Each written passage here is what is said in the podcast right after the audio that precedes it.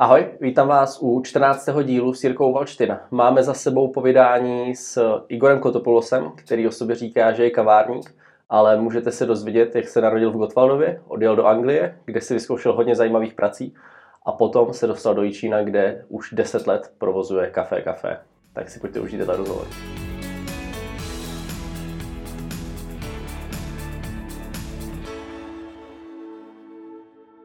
Tak jo, ahoj Igore. Jsem moc rád, že jsi přijal pozvání. No a první otázka, jak byste se představil? Ahoj Jiří, mé jméno je Igor Kotopulos. Mm-hmm. A jsem naplavení na Výčíně, pocházím ze Zlína. Mm-hmm. Neboli narozen v Gottwaldově. Jo, ještě za Gottwaldové. 79. ročník, takže jsme ty husákový děti, jak se říká. Aha. Příjmení není úplně ani gottwaldovské, ani zlínské. Čím to je? Přesně tak, když byla revoluce v Řecku, tak spoustu Řeků byli exportováni do České republiky. Mezi něma byla rodina mého dědy. Můj děda byl raněn ve válce někde na makdonské albánské hranici a dostal se náhodou sem, jinak mu hrozilo, to mi povídal, že by taky mohl podlehnout. Plus jeho dvě sestry, mladší, přijeli taky s ním a byli tady vlastně za bývalého komunistického režimu, spolupracovali vlastně s Řeckem a přijali ty děti, aby je uchránili. Mm. Ale děda byl jako starší od nich, tomu bylo, já nevím, 18-19 roku, byl teda partizán, co se mi přiznal, měl těžkou popáleninu ruky a byl to prýma chlap, akorát jsem si ho moc neužil, protože moje rodina se s ním moc nebavila, jelikož došlo k rozvodu v té rodině a můj táta, byli 3 děti, táta, brácha, ségra a hodně to špatně nesli a prostě se nestýkali. Mně ten děda byl představen, když mi bylo, co si pamatuju, možná 10-11 let. A pak jsem za ním dojížděl, na což asi navážem, že jsem byl v zahraničí a přijížděl jsem do Zlína. A vždycky jsem za ním dojel a je to také nostalgické, teď by mi vyhrkly i slzy do očí. Ti Řeci jsou tou personou, že vás obejmou, rozbrečí se, rozdají se, tak takový byl děda. Cítíš v sobě takovýho toho řeckýho nějaký jakože? Určitě ano, já jsem čtvrteční Řek. Táta je poloviční, naučil mě vařit, tátu naučil, jako má to asi poděděné v té krvi, máme horkou krev, milujeme jídlo, milujeme ženy, a milujeme slunce a milujeme dobrou zábavu a kolem nás všechny prostě. A to Řecko tímhle s tím teda skončilo, že děda odešel, nebo tam nějaká část rodiny zůstala, že jste tam dojížděli třeba? Jeho jedna sestra se vrátila, oni jsou, originál jsou v oblasti Kastoria, co mi povídal děda, je to vesnice Pefkofyto, je tam četná rodina, byli farmáři, jeho maminka se jmenovala Agora, to mě řekl vlastně, než potom jsem se dozvěděl, že děda je na tom špatně a já o té rodině nic nevím. Já jsem v životě neviděl nikoho, neviděl jsem ani tu sestru, která někde tu žije v České republice. Těch Kotopulosů je v celé republice asi jenom 5 nebo 7 men. My se rozrůstáme samozřejmě, jako, že já budu mít teďka moje manželka. Poladíme to dál, ale jako je nás opravdu hrozně málo a je zajímavé, že ta rodina se nestýká. A můj sen byl už hrozně dávno, koupím si motorku a pojedu do Řecka, navštívím tu rodinu, pojedu do té vesnice Pefkofyto a za značkou se zeptám prvního člověka a řeknu, že jsem Kotopulos. To potom řeknu, co to jméno vlastně znamená, jestli víte, jako, že je třeba recept a la kotopulo, což znamená kuře. A když jsem byl poprvé v životě v Řecku na svatební cestě s mojí ženou, tak nám řekli, že jsem něco jako kdyby jako farmář, kuřecí farmář. Já nevím, co ta rodina měla za farmy, nebo že měla nějaké statky a údajně byli movití a nějak se doštěkali s tím dědou a zanevřeli nad sebou. A je to zvláštní. Jak mají tu horkou krev, tak nikdo se spolu nebaví. Je to divné.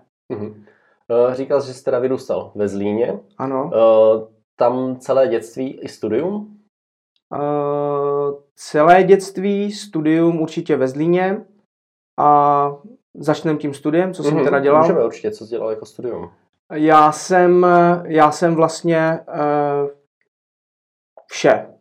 Já jsem vyučený, já mám maturitu a pak jsem si ještě přidělával bakalářský obor, tak to budu povídat od začátku. Jsem dřevomodelář, je to zvláštní obor, byl to můj soused, kde jsme bydleli v domě v krásné čtvrti vilové ve Zlíně na kopci, výhled do údolí, a můj soused tam furt něco piloval a zjistil jsem, že vlastně je dřevomodelář, a moje máma, když se rozhodovala, kam mě dá na studium, tak jsem se hrabal v motorkách, tak jsem měl být automechanik. Už tenkrát jsem hodně vařil.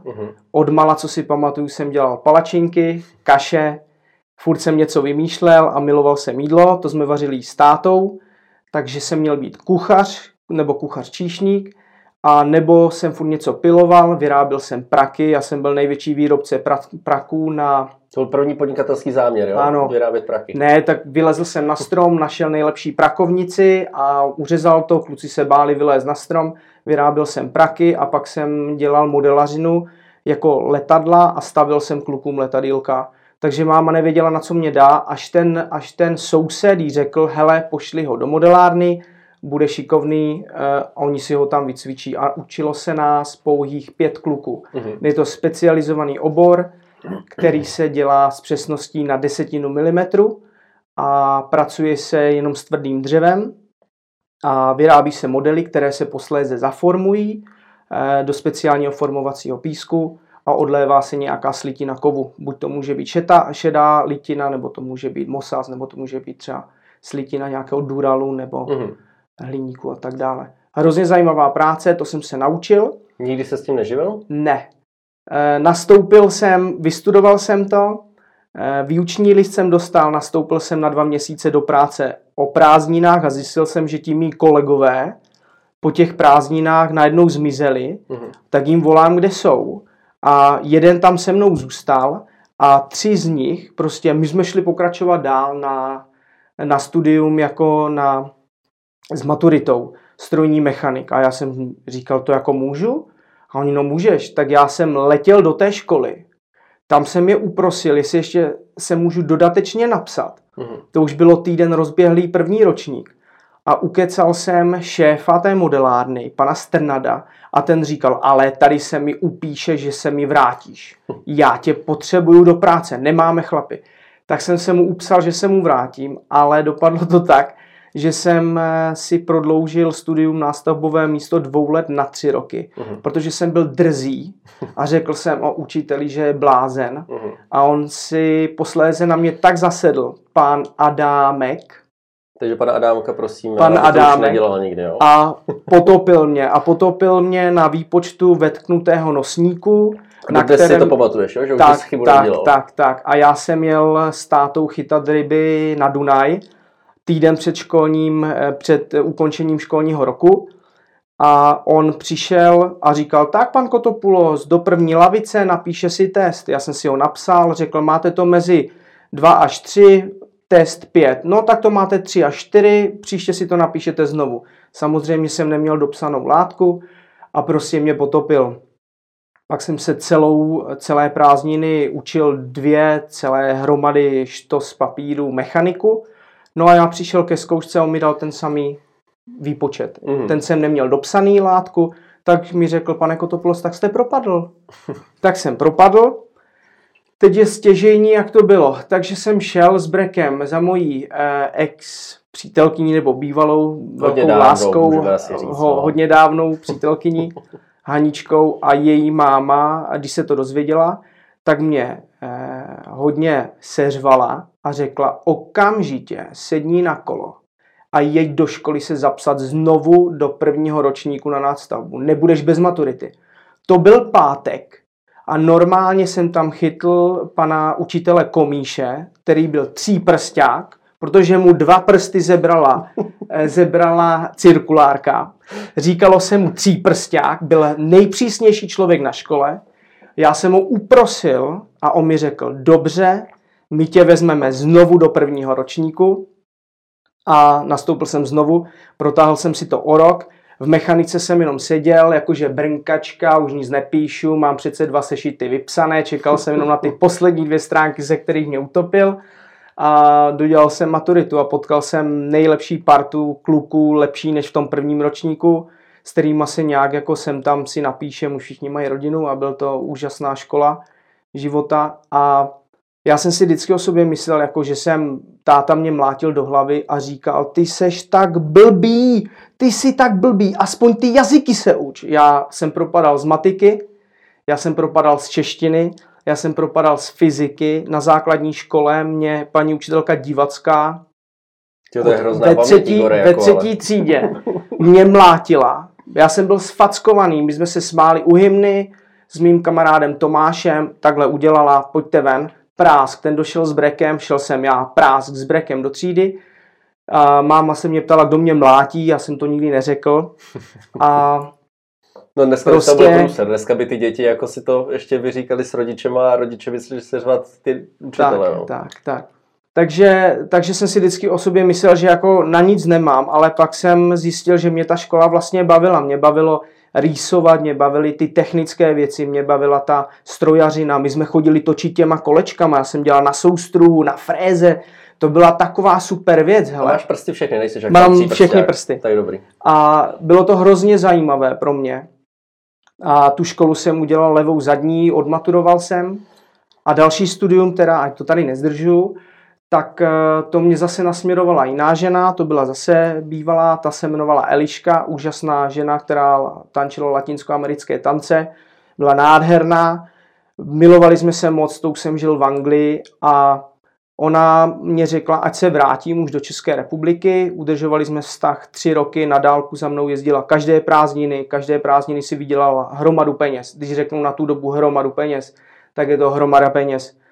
A ona mě řekla, že mě našla školu v Praze, že ona bude studovat tam na VŠE, ať se vrátím. A našla mi školu, soukromou hotelovou školu, která byla 2. rok jako otevřená, tak jsem si řekl, juchu, jedu. No ale stalo se to, že my jsme se měsíc před příjezdem mě zavolala, že se zamilovala do někoho jiného, že to končí, ale i tak jsem se vrátil do Čech a šel jsem na hotelovou školu, která byla vlastně po těch zkušenostech v Anglii mě nasměrovala způsobem, že tam jsem měl praxi a teď jsem si vzal tu teorii a bylo to super, hrozně mě to bavilo, nauka o nápojích, barmanství, vaření, kulinářské různé věci jsme připravovali, prostě potom makro, mikro a hrozně mě to bavilo. Já jsem byl vlastně premiant. Ne, já se musím přiznat, já jsem byl takový jako šplhoun, že normálně jsem přednostně chodil na zkoušky a úplně normálně jsem stál v řadě, abych si udělal zkoušku. A když byla těžká ta zkouška, tak jsem si řekl, hele, to dáš a vždycky jsem ji dal. A prostě, ale po roce to jsem měl prezenční studium, ale spojil jsem s tím práci v Praze a zjistil jsem, že mě to neuspokojuje, že jsou všichni ti lidi zvláštní a já jsem byl zvyklý na tu Anglii, ke které se asi dostanem. A vrátil jsem se do Anglie, kde už jsem zůstal a tu školu jsem dodělával dálkově. A prakticky jsem vždycky přiletěl a teďka, jak jsem teda řekl, že jsem byl takový premiant, tak já jsem přiletěl a už jsem udělal třeba, ještě nebyly vyhlášené termíny, já jsem si je domluvil a udělal jsem zkoušky v předtermínech a zůstala mi 1 jediná poslední zkouška ze španělštiny. Habla español a paní učitelka mě tak dlouho dusila, že jsem málem proletěl.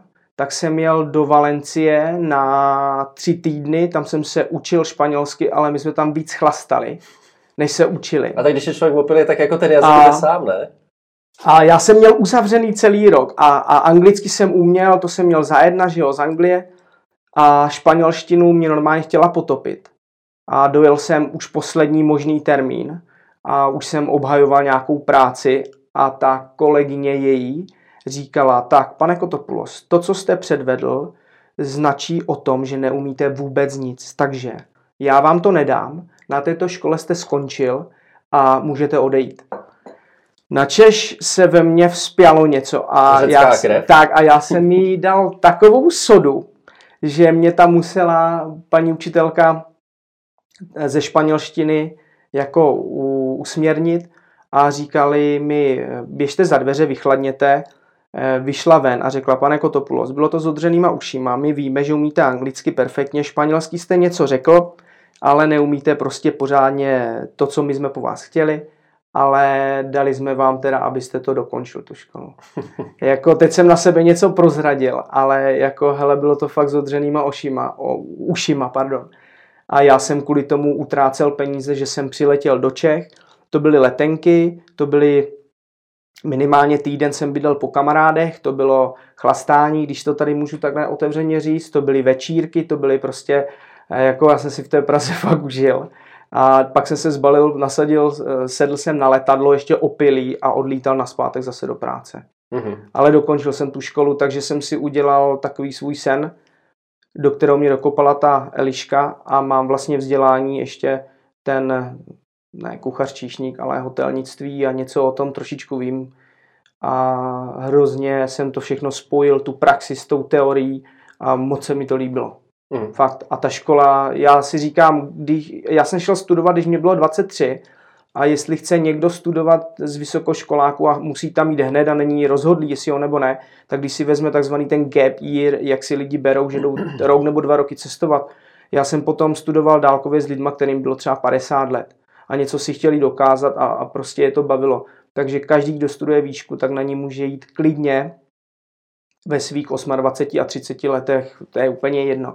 Tam jde o to, že ten člověk o to stojí a že to chce projít a naučit se to. Uh-huh.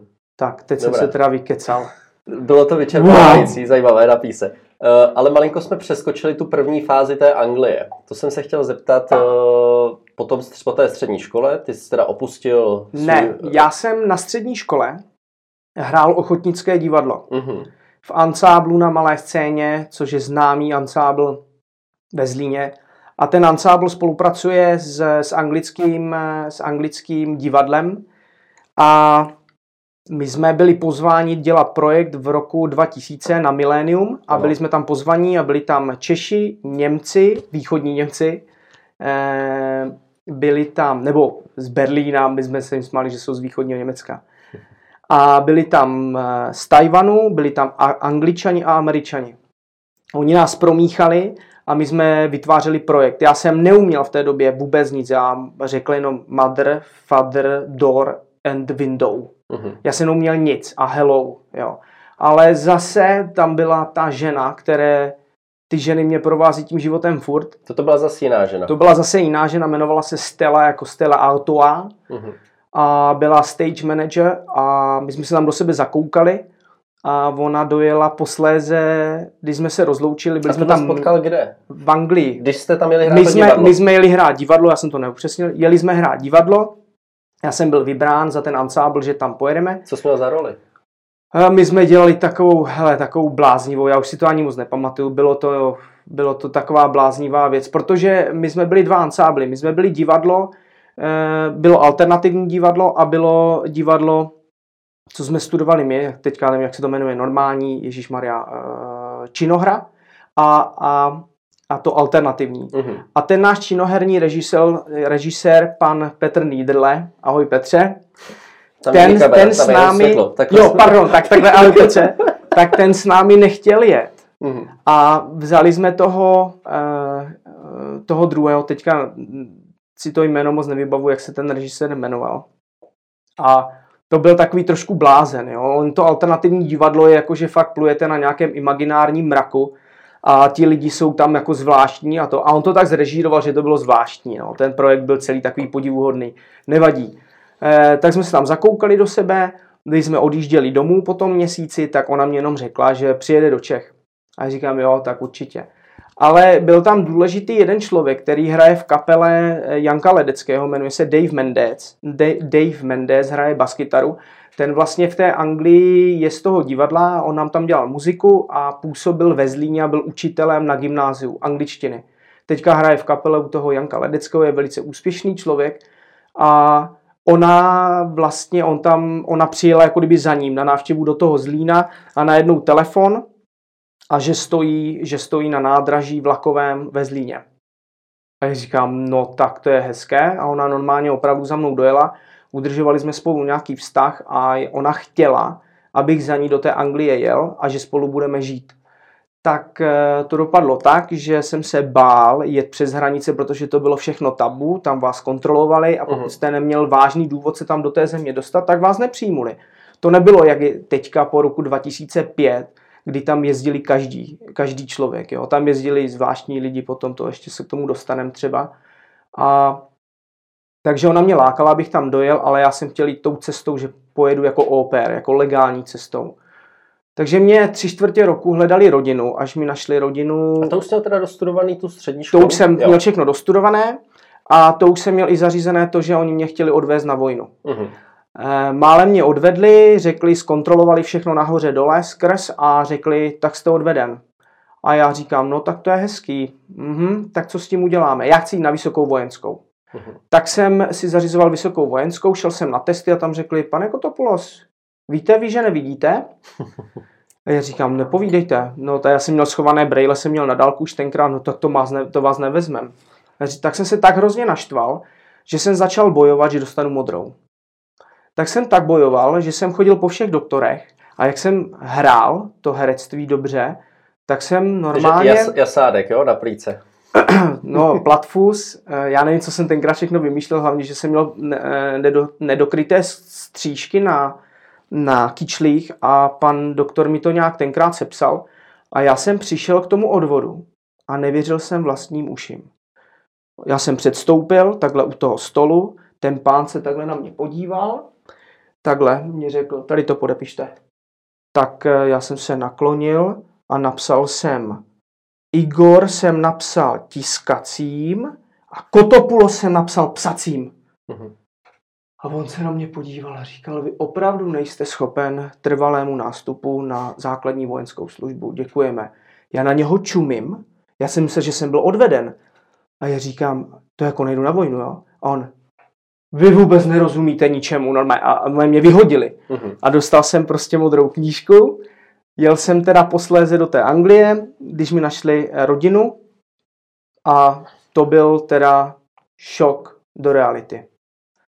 Fackou do reality. To jsem vymyslel ten slogan na maturitní frčku, kde jsme měli ISŠT, Zlín, fackou do reality. A tohle to byla další realita. Jestli můžu navázat, o tom něco říct? Povídej. Našli mi rodinu a jelikož jsem ateista, ale babička, všichni vás přece učí to desatero, že jo, nezabiju, nepokradu, nepůjdu tam za manželkou mého kamaráda a tak dále, víme, o co jde. Tak já jsem se ocitl v rodině, která byla hluboce věřící. Byli to ortodoxní židé. Měl jsem na starost 3letého Jamieho a 7letého Bena. Ona se jmenovala, maminka se jmenovala Yolanda a její manžel byl idiot. A to jmenoval věděl víc než jako door, mother, father. No window. Taky, trošku jsem se domluvil malinko, ale neuměl jsem pořádně anglicky. A ten manžel se jmenoval Ian. A ta rodina byla nějaká zvláštní prostě a učili mě tam jejich režim, na který jsem si musel navyknout. Oni rozlišují maso, mléčné výrobky, masné výrobky. Když sníte maso, nesmíte 2 hodiny na to jíst čokoládu, nesmíte jíst nic mléčného.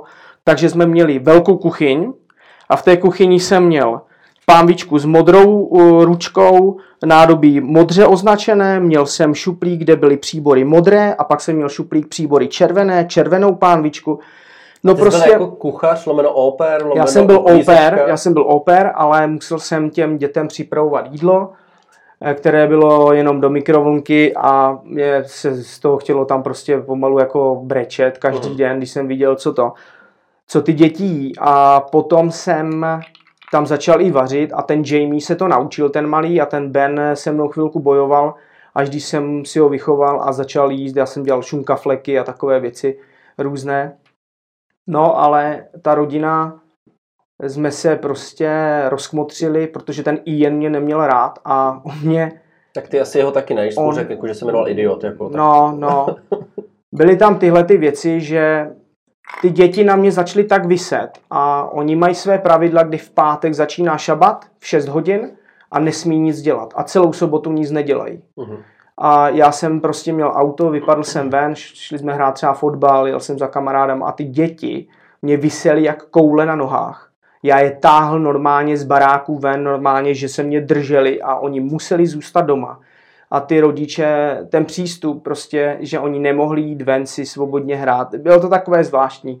Prostě ta víra, já jsem jim do toho potom nekecal, ale dělal jsem si z toho možná trošku i srandu, že jsem třeba jedl jogurt a předtím jsem si vzal kolečko salámu a přišel ten Ben, který už to chápal a říkal, ty nesmíš jíst ale ten jogurt, protože snědl z maso.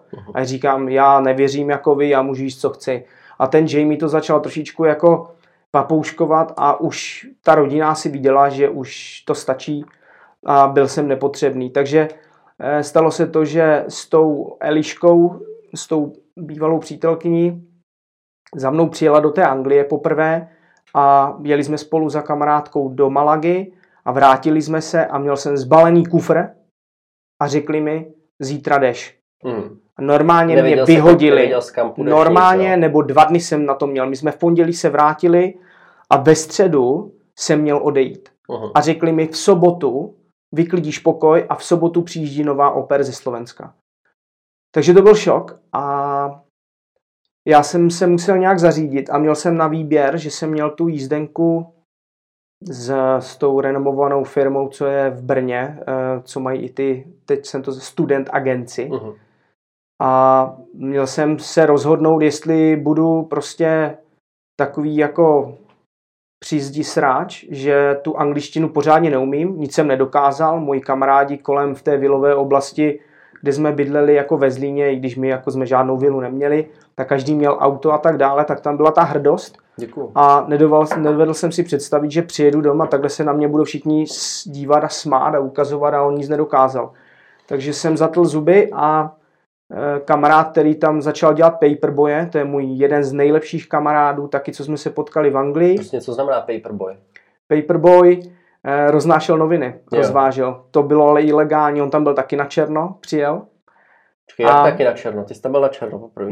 Ne, lidi, co tam pracovali, tak vlastně byli ilegálové. Jako my jsme neměli tam možnost pracovat. To bylo všechno, dělali tam Indové, dělali tam Arabové, dělali tam všichni možní v restauracích, ale prostě my jsme tam byli oper a věděli jsme, že je nějaká hranice toho, jako těch zákonů a tak dále. A pardon, vyschlo mi. No. A on byl na té straně toho, té dark side, že už jako pracoval, dělal paperboye, vydělával prachy a měl takovou tu malinkou, to malé auto, takové to Isuzu, které se překlápilo v zatáčkách. To mi půjčil. Já měl nějaké poslední prachy ušetřené. A druhý kamarád pracoval jako oper v takové křesťanské usedlosti, něco jako ten jezuitská kolej, klášter a tam stlali postele, snídaně a tak dále. A tam byl jeden pokoj, společenská místnost, kde jsem za něma jezdil každý víkend a tak ten kamarád jeden mi půjčil auto, já jsem si jel koupit tenkrát Lidl, poprvé jsem viděl Lidl, Lidl v Anglii, který byl jenom palety. Chodili tam zvláštní lidé, ale opravdu zvláštní, kupovat ty baked beans a sausages za libru. Tak já nakoupil pytel brambor, ty sausages a baked beans a odvezl jsem si to tím autem a nějak jsem přebýval tam s něma, abych jim neujídal jídlo a přebýval jsem tam ilegálně v tom klášteře tajně. Jo. Než mě tam vyhmátl jeden takový blboun a tak dále a musel jsem se o sebe postarat a začal jsem si hledat bydlení a našel jsem si bydlení u jednoho Araba, který mi rovnou řekl, zebral mi všechny prachy, co jsem měl, chtěl po mně nájem 275 liber, já měl 275 snad posledních nebo něco. Vím, že mi tenkrát bylo posledních 5 liber pro sebe. A on se mě jenom zeptal, máš práci? Říkám, nemám, hledám práci. Tak zítra tady buď nachystaný v 6 ráno. A normálně jsem s tím týpkem, který mě tenkrát vyzvedl a vezl mě na tu adresu, no je v Mercedesu, tak přijel v nějaké obouchané dodávce a stavěli jsme spolu normálně přístavek v Anglii. Já mu přihazoval do míchačky, vozil mu cihly a já jsem dělal na stavbě. To mi nezaplatil, mi řekl, že bydlíš u mě zadarmo a chodil jsem tak dlouho kolem krásného místa, které se jmenovalo Café Rouge. Byla to francouzská restaurace, která je ve městě St. Albans, svatý Albán, severní Londýn. Velice bohaté místo a to bylo výstavní, prostě krásné sídlo, které sloužilo dřív jako skleník, kde se rozpěstovávaly semínka, protože to vlastnil nějaký Samuel Ryder. Uh-huh. Je to potom pánově pojmenovaný Samuel's Ryder Cup, ten golfový turnaj, a vedle měl svoje kanceláře, kde je teďka hotel, a ta jeho výstavní designový prostě skleník, to mělo skleněné stropy a byla tam obrovská nádherná kavárna, bar, restaurace Café Rouge. A tam jsem byl asi 4krát se ptát o práci a vždycky mi řekli, že mě nechcou. Až jsem přišel asi na 5. nebo na 6. a řekli mi, že mě teda vezmou. A u této společnosti jsem se naučil vlastně od umývače nádobí až po pomocného šéfa v kuchyni, až po barmana, až po hlavního barmana, až po číšníka pomocného běžce, až po hlavního číšníka směny. Jsem se vypracoval potom na asistenta, jak se tomu říká, supervisor. To nebyl asistent manažera, ale supervisor. A v této společnosti jsem dělal 6 let. Po 4 letech mě vyhodili. Řekli mi, že jsem vyhořel, tak mě přesunuli na jiné místo. A dělal jsem v Berghamstedu v Café Rouge, to bylo úžasné místo. No a potom, po nabití všech těchto vědomostí, vlastně jsem začal podnikat, že jsem začal lidem natírat jako okna a takové všechny práce. To bylo dohromady s tou restaurací? To bylo s tou, já jsem už nevěděl, už jsem hledal jinou práci, že bych chtěl něco jiného začít dělat. A teď jsem se do toho zamotal. No, říkal, že jsem začal podnikat, že začal malovat. No. Já jsem toho dělal hrozně moc. Dělal jsem v Café Rouge a chtěl jsem skončit už s tím, že budu číšník. Tak jsem si našel práci a začal jsem dělat veletržní. Že jsem ten dřevomodelář, tak jsem jel na pohovor a přijali mě 50 mílí daleko z tohoto místa. Jsem jezdil po dálnici každý den. A přijali mě do jedné firmy, která se zabývala veletržními stánky. Takže jsme jezdili po veletrzích, byl jsem v Lisabonu, byl jsem v Londýně, ve všech těch výstavních halách, Earlscourt a Expo a tak dále, a tak dále. Byli jsme v Lisabonu, prostě jsme něco sjezdili, byla to úžasně zajímavá práce, ale už jsem potkal přes kamaráda další možný kšeft, že... Já jsem další ženskou už. Ne. Jak bych se k tomu dostal? Prostě skončil jsem už v kavárně, nedělal jsem číšníka. Ale můj spolubydlící říkal, hele, já dělám catering tady pro nějakou Georgie, ona má Georgie's catering a je to úžasná židovská rodina. Zase Židi, jo? A my tě potřebujeme jako číšníka sem tam pomoct. Nikdy jsem s ním nejel. Až jednou jsem s ním jel na akci a bylo to něco úžasného. A já jsem pro ně začal pracovat. Ona Georgie zjistila, že miluju vaření, takže už jsem dělal pro ní středa, čtvrtek, pátek, sobota, neděle. Jsem pracoval, od středy jsme už začali vyrábět a vařil jsem v kuchyni veškerou přípravu. A já jsem vlastně už ukončoval tu práci, ty veletrhy, až jsem mu dal výpověď. Už jsem byl nucen, už jsem to nestíhal, ale protože jsem měl třeba někdy ta práce začala později, tak jsem si udělal... jsem se zaměstnal jako OSVČ, self-employed, a dělal jsem handymana, což byl hodinový manžel. Jak jsem někde natřel okna, tak už si mě přebírali lidi tam a tam, takže já už jsem měl potom tolik práce, že jsem měl spoustu nářadí v autě, takže jsem od pondělí do středy jsem maloval a natíral a dělal na zahradách pro lidi a potom třeba už od středy nebo až od čtvrtka jsme už vařili a chystali se na akce. A jezdili jsme na akce, s jejím synem jsem dělal v BBC, v ITV studiu, spotkal jsem lidi z televize, roznášel jsem tam kanopky, které jsme chystali 2 hodiny předtím třeba. Dělal jsem v severním Londýně, kde žijou fotbalisti, nebo dole v Chelsea, v těch vilách, takže jenom jako... Tohle chci říct, protože mě nikdy to nikdo jako nevěřil a říkal, ty se chlubíš, ale to není chlubení. Já jsem chtěl říct, že jsem asi poznal to, z čeho vzniká závist. Závist vzniká z toho, jak ten člověk jako absolutně nemá šajnu o tom a neví.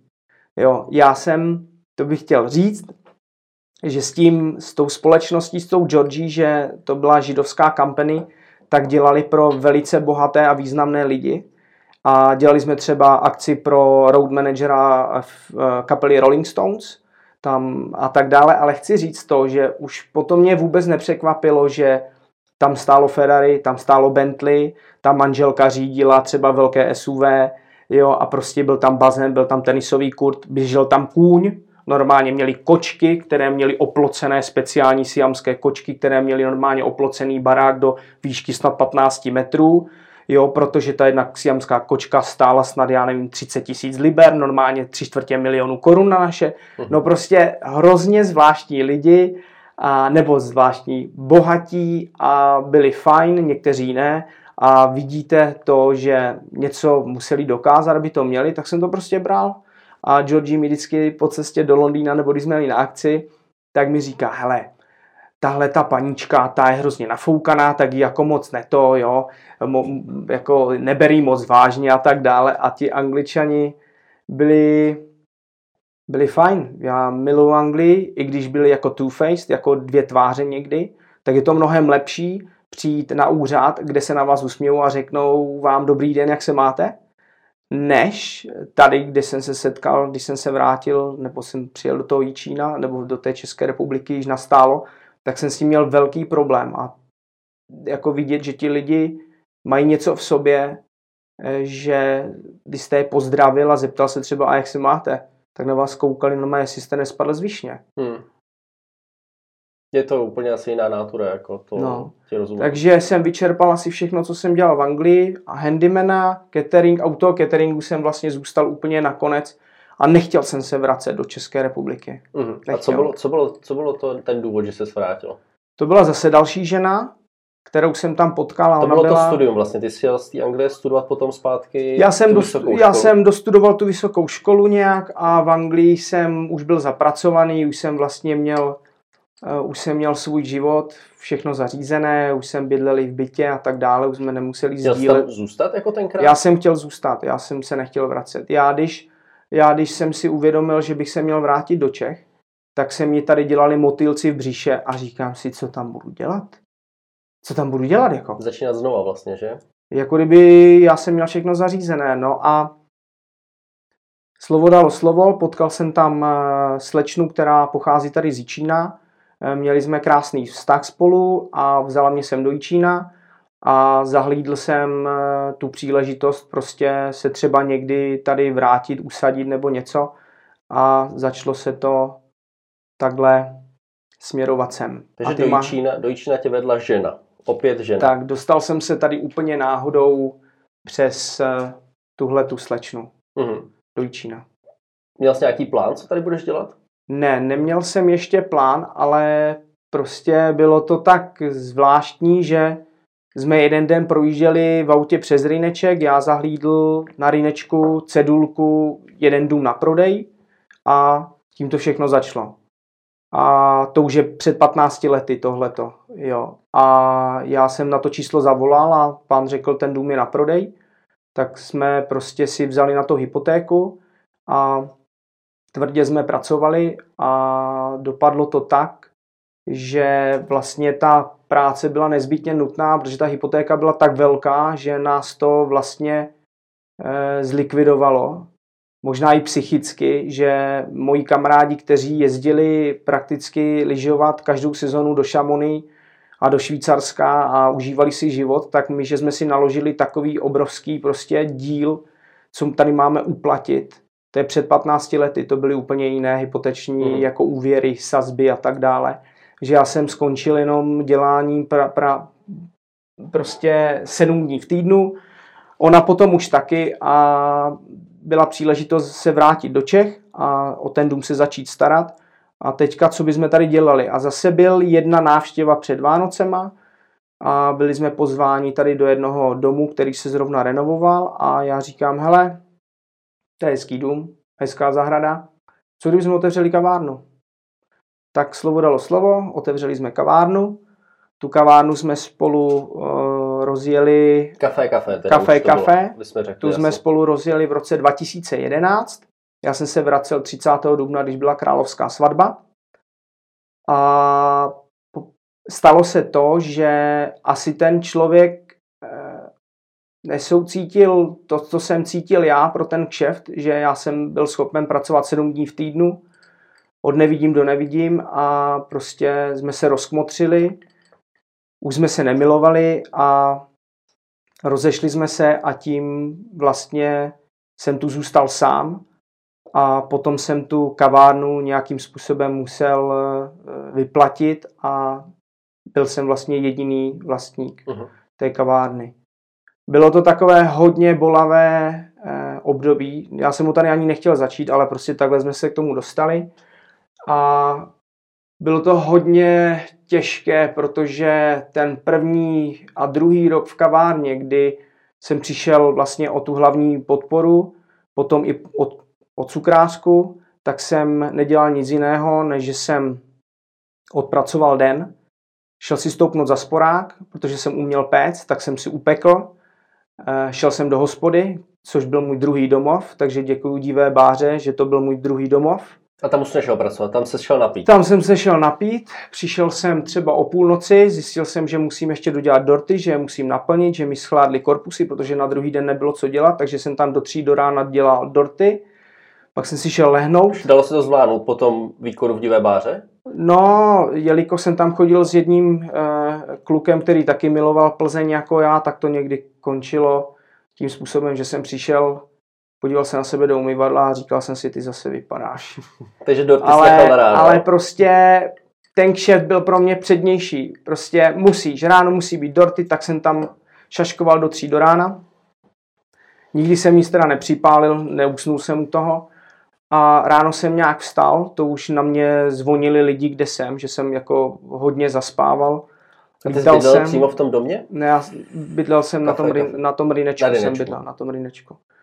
A prostě jsem musel doběhnout úplně vyřízený a nakrájet dorty, nachystat, a takhle jsem to táhnul hodně dlouho. Potom mě už začali pomáhat nějací první brigádníci. Jak dlouho jsi tam třeba byl sám, že ti do toho skáču, že jsi fakt neměl nikoho, že jsi to obsluhoval, vařil, dělal kafe? Jelikož odešla vlastně další výpomoc té kavárny, což byla máma té mojí té slečny, která se mnou rozjela ten biznis, ta potom taky odešla, takže já jsem do toho byl hozen úplně, jako že jsem se málem zhroutil. Já jsem měl já nevím, 65 kilo, nevím. Nevím, jako já jsem si hrábl tak hodně, prostě úplně jsem to musel vydržet a dal jsem to zaklepu na dřevo, že takhle to půjde dál, že prostě to dám i nemožné. A tak to bylo. Teďka nevím. Hele, je to nostalgie. Je to před 10 lety. Jasně.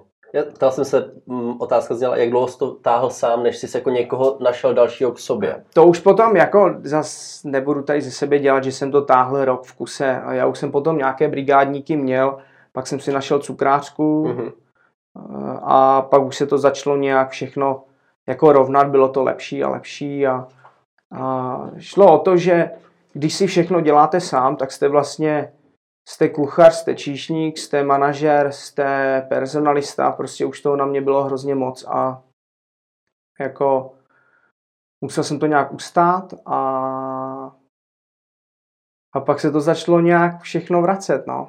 Že to bylo lepší a lepší, protože ty první roky byly opravdu, že lidi, když koukali na ty dorty, co máme, tak oni nevěděli, jako odkud to je, co to je. Byli všichni zvyklí na nějaké špičky, na ty tradiční věci a my jsme donesli ten koncept, co jsi se chtěl zeptat o té kavárně. Prostě ten koncept byl daný jasně už z toho zahraničí, tak to tam prostě je. Tam byly malovýroby, kdy si ti lidi připravovali svoje věci, to tady byla jedna velká neznámá.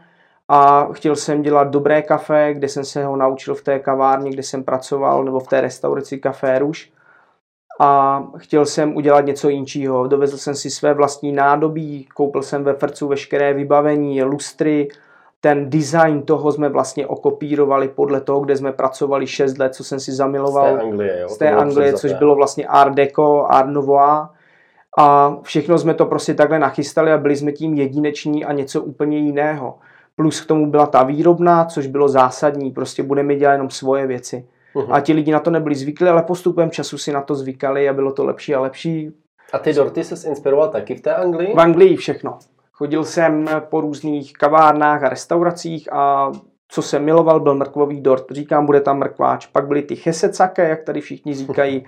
Tak jsme si prostě dovezli recepty cheesecake. Není to nic neznámého, všechno je na internetu, všechno je. Vy jste byli většině první s cheesecake? Byli jsme první. Jo. Byli jsme první těmato netradičníma dortama. Tady vlastně tady byla klasický cukrárno kavárny, ne? Že jako věneček a... Ne, to jsme nedělali. My jsme to ani neuměli. To tady bylo, jo, jako to tady mimo bylo, vás.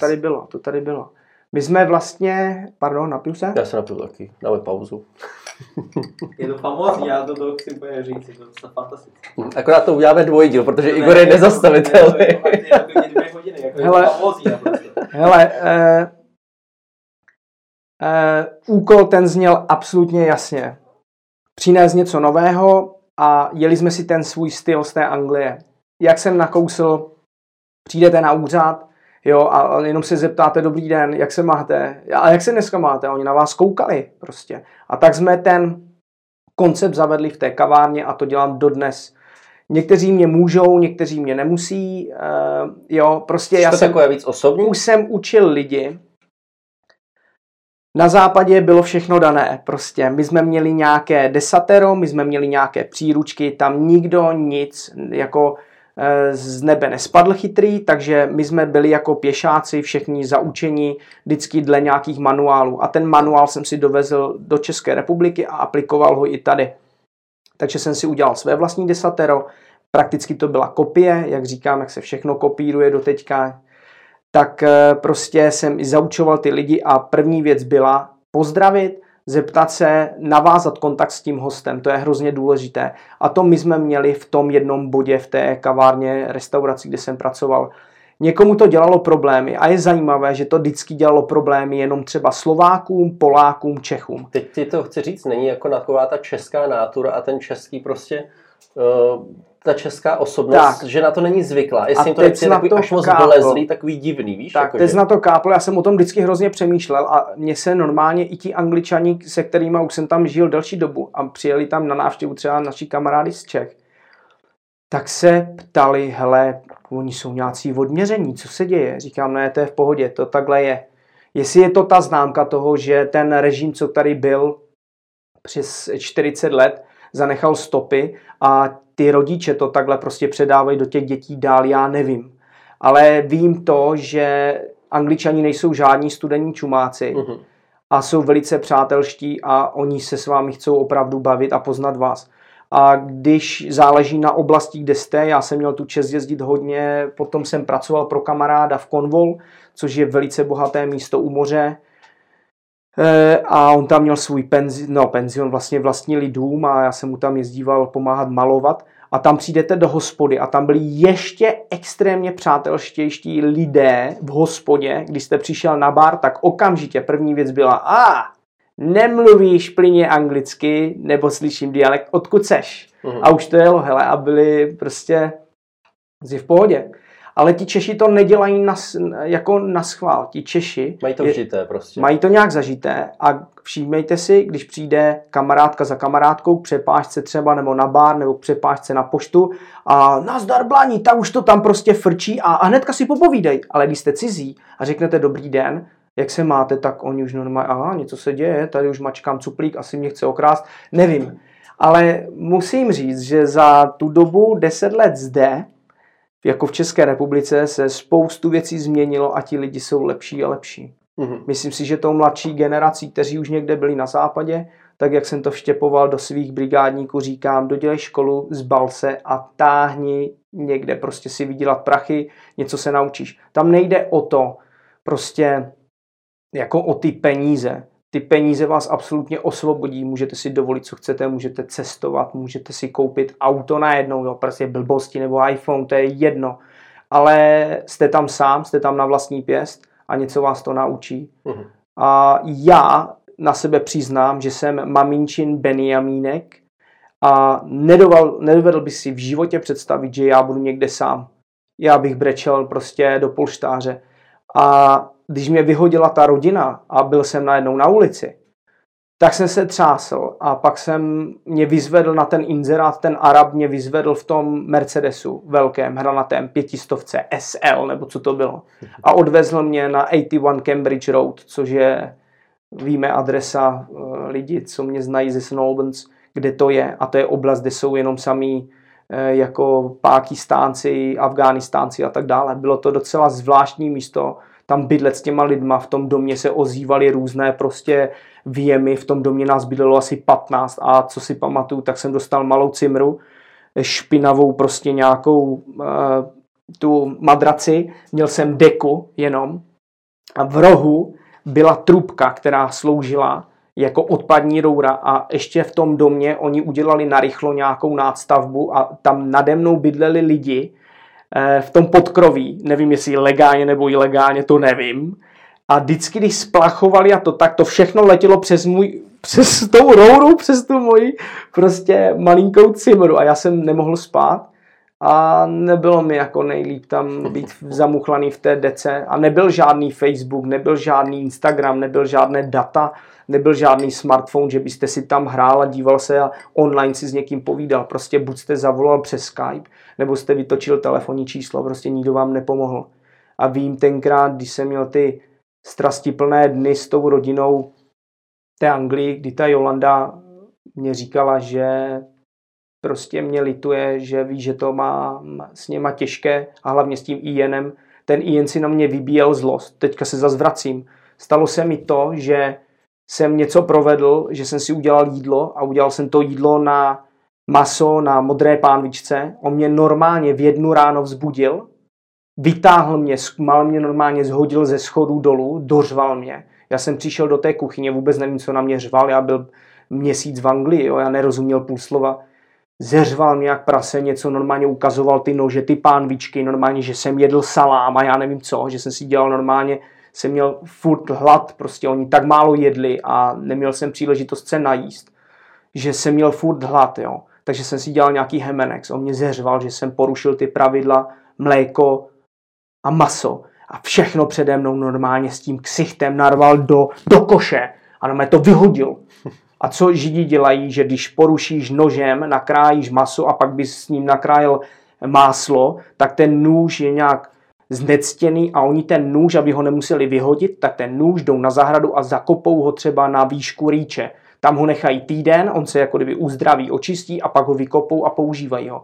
No prostě takhle, to mi řekla ta rodina, pro kterou jsem pracoval, co byli ti neortodoxní, normální, jako ta cateringová společnost, ta Georgie, a ta si z toho dělala srandu a říkala, já to nechápu, proč jsou vůbec ortodoxní, ale jako je to mazec pro člověka, který se neřídí žádnými pravidly. Mm-hmm.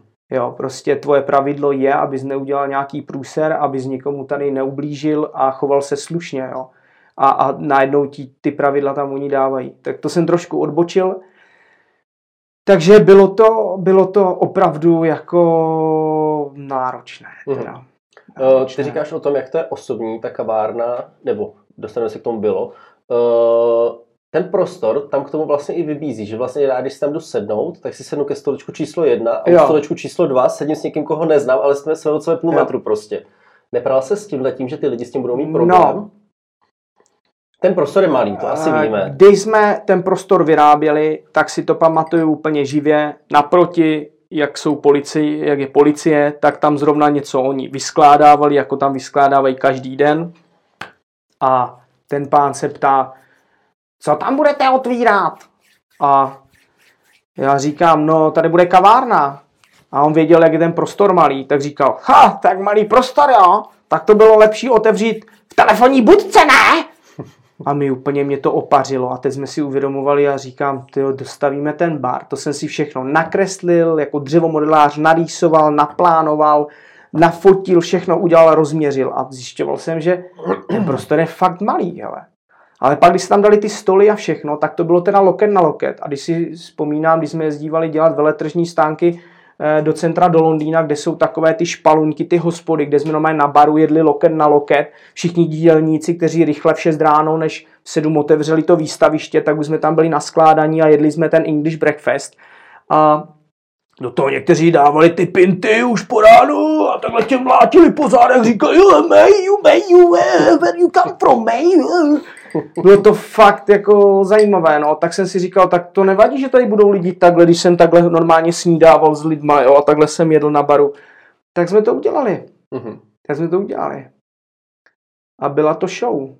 Já tam zažil spoustu jako akcí, party. Úžasných lidí jsem tu potkal. Mm-hmm. A zahrádka fungovala od začátku, no? Tu jsi zveliboval nějak čas? Zahrádka byla taková nic moc, tak jsme ji trošku jako zvelebili. Já vím, že já nejsem designer. Já jsem hrozný barbar v tomhletom. A protože tam nikdy nebyla taková ta pomocná ruka nějaké ženy nebo někoho, tak prostě co jsem zvládl udělat, co se nabídlí holky, tak to prostě tam nějak zvelebili a udělali, něco jsem tam zařídil já. A prostě takhle to tam fungovalo. Ta zahrádka je kouzelná díky té magnólii. A je to na zastrčeném místě, protože ty nejlepší místa bývají vždycky zastrčené. Neříkám, že jsme byli nejlepší, ale vždycky na hlavní třídě, na hlavní štráse si přece nedám pivko za 150 korun v Praze, jdu do vedlejší uličky a tam můžu lemtat za 45 a potkám tam úžasné lidi. Uhum. Jo, prostě takový, neříkám, že je to snobárna na hlavní třídě, ale prostě říká se to a je to tak, že ty lepší bary, lepší místa jsou vždycky někde schované. Teď říkáš, že jste nebyli nejlepší, ale jeden rok jste vyhráli ocenění nejhezčí zahrádka. My jsme byli od toho 2011, jak se to nějak rozběhlo, 13, 14, teďka nevím kdy, byla tady vyhlášena soutěž, která byla krásně spoplatněna, nebo mohla se tam vyhrát nějaká cena. A my jsme vyhráli tu cenu, že pro nás hlasovali lidi na internetu, jsme vyhráli první místo. To byl ještě pan starosta Liška, pan doktor, nebo ne, abych neurazil, pan inženýr, nebo pan doktor Liška, který byl starosta bývalý, tak tento nějak tu soutěž vyhlásili s tím cestovním ruchem. Tam byli ti lidi, co se toho zastávali. A bylo to super a pak to další kolo už bylo nějak, se tam vyměnila garnitura. Už to, ono už to asi povadlo, že? Ta soutěž tak, už to je. Ale bylo to hrozně zajímavé. Hele, to první kolo bylo super. Nás to motivovalo všechny, jak klubky, co otevřeli zrovna zámeckou, to byl David a David. Jo, jistě víte, kdo to je, že jo. A další lidi se toho zhostili, že jo, pan End, tady restauratér a tak dále. Bylo to takový jako challenge, bylo to super. Přejdeme ke kávě. Ty jsi na začátku neměl úplně výběrovou kávu, je to tak, když jste to otvírali. Co tě pak vedlo k tomu mít první výběrovou kávu v Jičíně zrovna? Tak, v Anglii jsme měli laváca. Mě zaučovali vždycky Italové. A ten jeden Ital, co nás zaučoval dělat kafe, od té doby to takhle dělám. Takhle jsem učil i svoje lidi. Tak jsem vždycky chtěl, a byla to lavazza rosa i crema, nebo něco nějaká lepší, jako jo. Ale pak jsem postupem času přišel na to, že to asi není to pravé ořechové. Ale přicházíme k tomu nejdůležitějšímu. Máme tady kluky, kteří se jmenují Karel a Martin. Jsou to kluci, kteří mají svoji firmu, kde praží kávu v Liberci. A ten Karel zrzavý s tím culíkem, takový týpeček za mnou jezdil a vozil mi medovník. A počkej, ty říkal, jsi všechno dělal sám? Ne, ten medovník mě jako on zavážel a furt mi tam lezl a furt tam otravoval. A vzal jsi ho někdy od něj? Jo, bral jsem od něho medovník, pak jsem ho zklamal, že jsem dostal lepší cenu od jiného medovníku a tak byl na mě nazlobený. Ale furt se tam za mnou jako stavoval a vždycky přijel a říkal, začali jsme pražit kávu, nepřemýšlíš o změně kávy? Já říkám, Karle, prosím tě, ne, já tady mám tu lavacu, já mám dobrou cenu na internetu, jsem mu kecal, jo. Ale fakt, protože jsem měl velký odběr kávy, tak já jsem dokázal cenu kávy jako fakt ukecat. A stalo se to, že jednou přijel, dovezl takhle balíček kávy, otočil se, říkal, nic neříkej, zkus si to udělat, pak mi k tomu řekneš své. No a tak se to rozjelo. No. Oni pražili externě tenkrát, měli svoji kampani, která se jmenovala Sweet City, sídlí v Liberci. A bereš je dodnes? Beru je dodnes a prostě už uteklo hromada času. Já už tu kávu beru snad 6 let. No, minimálně. Nechci se chlubit za tu dobu, co kluci vlastně rozjeli ten biznis, že jsou teďka velcí jako Pražíči a jak v České republice a rozjeli úžasnou teda company, prostě mají perfektní firmu a tak dále, která pracuje pro ně snad, mi říkal nedávno, snad 26 lidí a furt nabírají dál, takže oni jako jedou úplně už nesmysly, jsou úžasní. A on mě řekl, že jsem byl tenkrát pro ně jako velice důležitý zákazník, který jim jako pomohl se dostat k tomu, kde jsou teď. Takže já jsem měl velký odběr kávy, takže oni měli potom už peníze si vydělali na to, že koupili, já jsem k ním jednou dojel na návštěvu a najednou, já seš tady na čas, zrovna přivezli z Holandska nový pražící stroj a uvidíš, jak je to v přímém přenosu. Ano, má fakt, oni už to tam měli, počítač, boom, a už pražili takhle úsměv od ucha a guchu. A já, takže oni ti dva bratři, že jsou na to dva, tak věřím tomu, že prostě ten management a marketing mají zvládlý dokonale, že to rozjeli na takovou úroveň a proto jsou tam, kde jsou teď a jsou úžasní. Mm-hmm. Jo, já jako nechci říct, že bych tohleto nedokázal, jo? Jsem zase jenom kavárník, jo? Mě by tohleto nějak jako nenapadlo, ale myslím si, že pokud se už rozjíždí biznis na takovéto úrovni, kde jsou oni, tak vždycky na to musí být třeba minimálně dva, anebo ten člověk musí být tak dobrý manažer, který to má ošéfované na všechny strany a zaměstnává lidi, kteří ho vytáhnou tam, kde ti kluci teďka jsou. Já je v tom hrozně obdivuju a prostě se snažím s tím managementem taky bojovat. A to manažerství se ten člověk, tu manažerskou roli se učí neustále a furt. Ty excesy, co byly v práci za těch 10 let, výlevy v steku, neschody se zaměstnancema, neschody třeba s brigádníkama. Já jsem tam dokonalý tým lidí, kteří prostě jsem potom pochopil, že pro mě opravdu dávají kůži na ten trh a chtěli pro mě dělat, jo, a já jsem třeba nad něma někdy jako kdyby neohrnoval nos, ale prostě člověk si to neuvědomí, až ti lidi zmizí, protože už mají svůj život, už dostudovali školy. Ti nejvíc zapracovaní u mě je, můžu jmenovat jména od Vojty. Vojta u mě strávil 7 let, řekněme. Potom přišly holky Nikola, Věrka, ty tam u mě byly od 16, jsem si je vypiplal. Teď už jsou to ženy, už jsou na vdávání, už mají svoje práce, prací v Praze, Bůh ví kde možně. Potom přišla Péťa Přenosilová, úžasná žena. Ta přišla, byla jsem v Anglii, pracovala jsem pro Café Nero, říkám, není co řešit, hele, jsi zaučená, super, skvělý týmový hráč. A pak se někde ti lidi jako zase rozutekli, přišli zase jiní, zase jsem školil nové lidi. A pak jsem si připadal, že já už bych mohl normálně otevřít školící centrum tady. Já jsem do nich hučel od rána do večera a furt, že já už jsem byl vlastně jako kdyby opravdu jak nějaká škola tady a zaučoval jsem ty mladé a chodili ke mně i rodiče a viděli mě třeba na tom place s těma lidma a tak dále. A jak jsem byl někdy jako třeba, že jsem rázný. A oni říkali, nehledáte někoho, já vám tady udám syna, dceru, vy to tak dobře děláte. Ježišmarja, já bych si to tak přála, kdybyste vzal tu moji dceru. A kolikrát se to jako podařilo, jo. Mě to jako hodně lichotilo, že o to má někdo takhle zájem. A no tak to prostě bylo, no. Kafe máme, dorty. Říkáš, že na začátku určitě jste byli výjimečný pro Jičín, přišli jste s něčím novým. Dali se dorty pořídit někde jinde než v Café Café? Získal jsi jakože tu možnost to dodávat třeba do restaurací po Jičínsku? Ne. Já jsem byl hrozně na to hrdý a když mě někdo kontaktoval, že ty dorty chtěl, tak jsem řekl, že ne. Z jakého důvodu? Nevím, prostě... Není to další biznis navíc? Jako? Mohl to být, ale nebo máš to rád jako osobní, že když ten člověk to sní já u tebe... jsem chtěl něco jedinečného a ta jedinečnost tam byla, ale potom už za nějaký čas jako kdyby trošku vyprchala, protože přišla konkurence, kdy v roce 2016 nebo 2016 asi tady začaly růst ty kavárny jako houby po dešti a na jednom rohu udělali to, pak další a další. A všechny se prostě jeli to tímhletím konceptem, že budou mít domácí dorty, prostě všechno bylo domácí, jo, prostě byly limonády, byly domácí a tak dále, ale už nikdo neřešil, jestli si ten sirup opravdu jako vyrábím. My si ty sirupy třeba děláme, tím se nechlubím, že jdu a nazbírám 3000 pampeliškových hlav a prostě fakt to svařím, udělám bezínkovou a tak dále. Mohl jsem to třeba odebírat v sirupech a pak se pod to rád podepíšu, že je to domácí.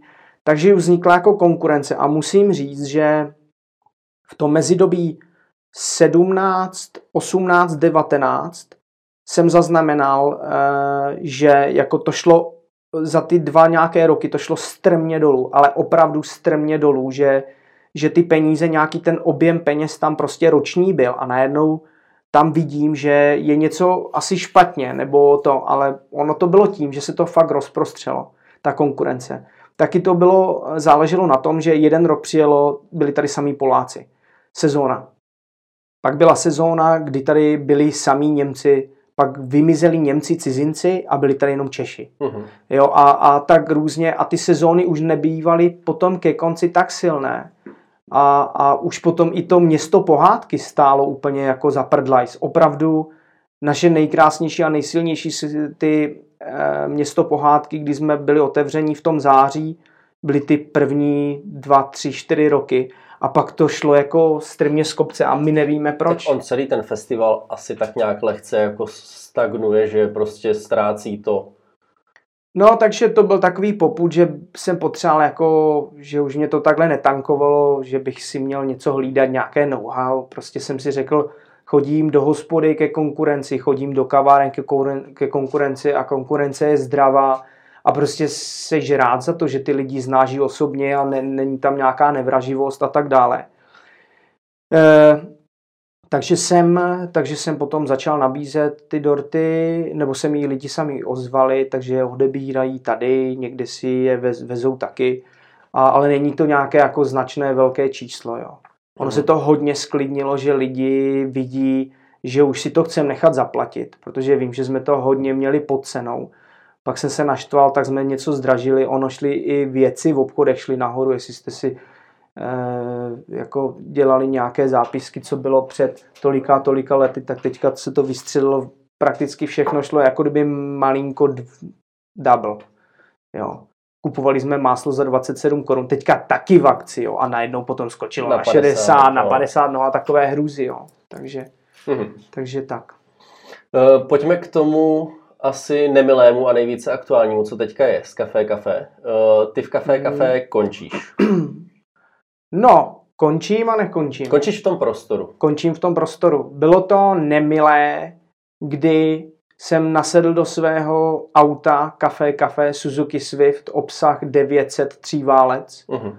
A jel jsem ho, den předtím jsem nasněžilo spoustu sněhu, jel jsem ho projet, krosil jsem tady s ním prostě na parkovišti, asi se dostala voda nějak do spodku, do elektriky, proto s ním teďka nejezdím, protože jsem přijel ke kavárně a před kavárnou najednou to auto umřelo. Nevím prostě. Všechno svítí, bliká, to, co neblikalo, najednou svítí, to, co nesvítilo, najednou taky nesvítí, to je jedno. A nejde nastartovat a to už byla taková nějaká první indicie k tomu, že se něco děje. Došel jsem domů, otevřu dveře, říkám mojí ženě, asi jsem zničil auto, je to moje vina, něco se tam stalo, nejede to. Najednou ding dong, před dveřma pošťačka, doporučený dopis v lednu. To bylo nějak ty Vánoce, jo, tak dále. A tam byla, a ona říkám, co to je, no a tam bylo to jméno a tak dále, co jsou majitelé domu. A už jsem to cítil, mě polévalo úplně pot a říkám, je to tady, je to jasný, byly nějaké indicie dány, že se něco takhle může někdy dít.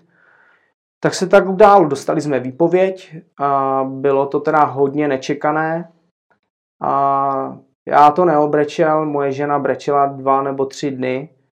Já jsem se z toho budil, jako něco jsem pohubnul a nebylo mi z toho úplně nejlíp, protože jsem chystal, že jsme na trhu 10 let. Chtěl jsem udělat opravdu jako velkou show, že mě tam zahrajou lidi, nějací, kytara, já nevím co všechno, že objednám prase, že uděláme jako Café Café, je s vámi 10 let, že jsem chtěl opravdu ty lidi, kterých si moc vážím, všech těch zákazníků, že je pozvu, že všechno bude gratis. No a to se nekoná, no. Takže jsme se museli začít nějak zařizovat a teďka mě v hlavě lítalo, jako co budu dělat. No, takže jsme měli možnost jít do nových prostor někde si pronajmout, ale díky té koroně si nejste jistí, jestli to zase nezapíchnou zákonodárci třeba od října, od listopadu, a měl jsem tady možnost jít do hezkého prostoru, který se mi líbil, stálo by to obrovské peníze to tam dát dohromady, aby to mělo nějakého ducha, na co jsem se nechtěl dál víc zadlužovat, protože... To můžeš prozradit, kde to bylo, nebo nechceš? Bylo to u pana Dubského v hotelu, na těch terasách. Dokonce mi zpracovali zajímavou nabídku a potom mi sám zavolal, že to padá, že si myslí, že si to povedou sami. Takže mě se ulevilo, že jsem o tom nemusel přemýšlet a vymýšlet, kde si na to půjčím peníze a zadlužit se ještě víc, protože jako tím okýnkem jsme byli rádi, že jsme se uživili. Lidi chodili dál, velká podpora, za to jim hrozně moc děkuju všem. Bylo to super a je to stále super, ale stejně čekáte na tu sezónu. Jo? A teďka už byl takový ten záblesk prostě na konci toho tunelu, že už to otevřem, že už bude teplota, magnolie, lidi, rozjedem to zase, jo? Naberu ty brigádníky, všechno bude fajn a najednou dostanete tohleto. To byla facka jako prase. No, tak jsme se rozhodli, končíme na konci května, poslední týden v květnu bude zavřeno, budeme všechno stěhovat a další prostory jsem už neřešil. Ten dům, který jsem vlastně už odkoupil od toho spoluvlastníka, co už je na Rynečku, je 3 roky stará záležitost, a ten prostor, který tam je, kde jsem dřív měl bistro, byla tam havárie, bouchla tam voda, odpady, všechno, takže je to tam ve stavu jako tady, kamení pomalu. Měli jsme tam památkovou péči, řešili jsme to a musíme to teďka stihnout za měsíc připravit, aby jsme tam mohli provozovat, bude to spíš jako espresso bar, než přijde nějaká možnost ty prostory na nich zamakat. A co je koncept espresso bar, že ti do toho skáču? No, bude to spíš, ten prostor je tak limitovaný, že si tam přisedne třeba jenom 6 lidí a budou třeba 2 lidi sedět na baru, co jsem tam vymyslel. Takže to bude tak jako, hlavně aby pokračoval ten příběh s těmi dorty, budeme dál prostě expedovat dorty, výrobna pojede dál, a aby se ti lidi vraceli jenom na nové místo. A my, jestli teda na to navážeme, tak jsme udělali projekt za pomocí mých přátel a rozjeli jsme projekt na HitHitu. Je to platforma, která lidem, kteří se ocitnou v nesnázích a chcou nějak pomoct od těch svých fanoušků a od svých příznivců a dobrých zákazníků, tak nachystá nějaké ceny a nějaké odměny, které ti lidé si na té platformě, na té webové stránce hithit.com. My hodíme odkaz určitě do videa, takže stačí. Tak si můžou zakoupit od nás třeba káva, dort, něco, a tím nás jako kdyby zasponzorují a vybíráme tam nějakou částku cílovou, která nám potom pomůže té další rekonstrukci, zvětšení prostor, potřebujeme udělat nové toalety, a tak dále. A je to všechno v závislosti na památkové péči a hlavně na tom, jak to pan projektant nebo architekt, jak se to zvládne, a půjde to ke schvalování. A je to hrozně moc. Je to, my momentálně teď řešíme stěhování, tohleto prostě máme na to měsíc a je to docela fičák. Měsíc na to opustit ten současný prostor, nebo měsíc na to, že chceš otevřít ten nový? No, my bychom rádi od června, máme banery už vyrobené, které Jičíňáci určitě uvidí na té naší pobočce Café Café, na té stálé adrese, kde jsme ještě, takže se přesměrováváme na Ryneček a tam bychom chtěli ideálně od června ten provoz nějak zahájit znovu. Bude to teda jako hodně šibeniční čas to zvládnout všechno na ten měsíc, ale já věřím tomu, že to prostě dáme a že tam uděláme nějaký, bude to jako prozatímní provoz a budeme na tom stavět dál a bojovat, aby jsme nesklamali ty zákazníky a pojedeme dál. A nic se neděje. A já si myslím, že už teďka nás to nakopává k lepším věcem. Jako já obdivuju, musím říct, tady vás kluky, Tomáše, jeho partnera a to. Já jsem byl takový barbar v tom, jakože třeba co se týče těch platform, co používáte vy, třeba tento pořad, co máte.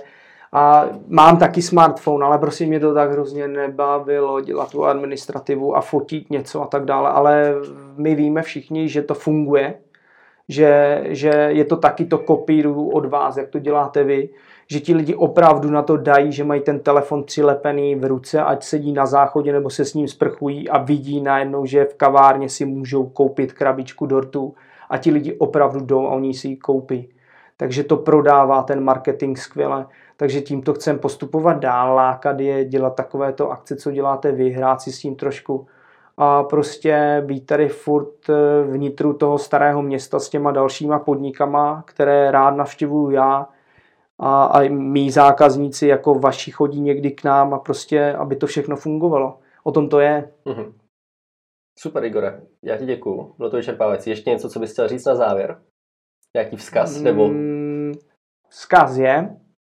Stůjte při nás, mějte k nám přízeň a mrkněte třeba na ten HitHit, kde si můžete vybrat nějakou odměnu a třeba nás můžete podpořit. Ten HitHit je funkční už teďka? Ten HitHit, pozor, ten je teďka už je normálně zprovozněný, už to jede, hele, před hodinou. Teď mi došly e-maily, už to všechno běží. My vysíláme v sobotu v 6 večer, takže to už bude všechno v pohodě. To už všechno fičí. Mě volala dneska slečna, že už mi chce něco jako darovat, že si tam vybrala něco a že nejsme na tom HitHitu. Říkám, tak se nezlobte, já to zjistím. Volal jsem do HitHitu a paní říkala, teďka na tom dělám. Volali nám tady lidi, že chcou, že už si chcou něco koupit, protože nám vyšel dneska v jičínském deníku článek, kde je vše popsané. A ti lidi už na to reagovali a už normálně byli nalogovaní na té stránce, kde chtěli nás podpořit, že si něco koupí a tím nás vlastně oni nám pomůžou.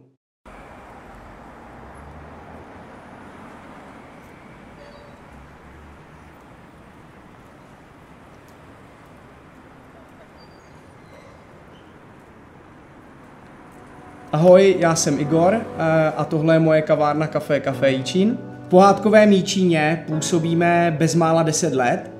Jsme od začátku kavárnou s vlastní výrobou dortů a zákusků. Bohužel v této nejisté covidové době jsme dostali od majitelů výpověď z těchto nádherných prostor, které jsme zde vytvořili.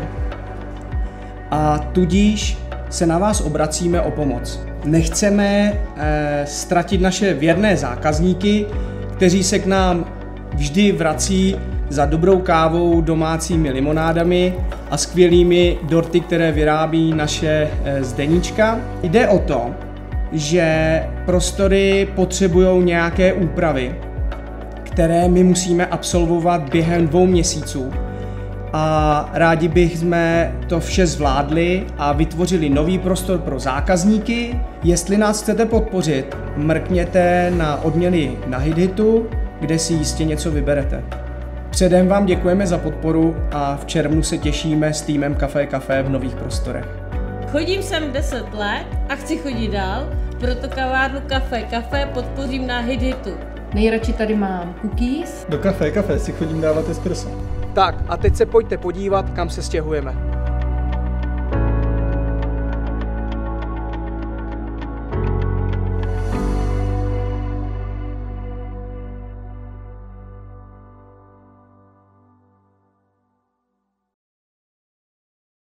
To je zajímavý, líbí se mi to a doufám, že vám lidi v tom pomůžou. Jo, já taky doufám. A že jako rekonstrukce a všechno bude co nejrychlejší.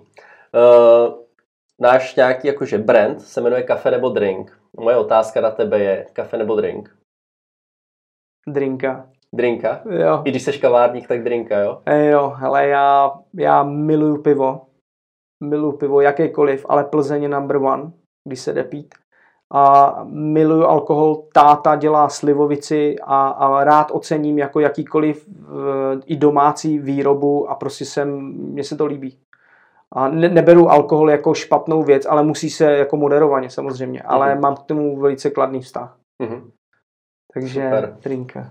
Ještě prosím tě, jsme si pro tebe připravili takovouhle památeční plaketu. Tak doufáme, že třeba ji uvidíme v novém podniku někdy. Jo, to určitě.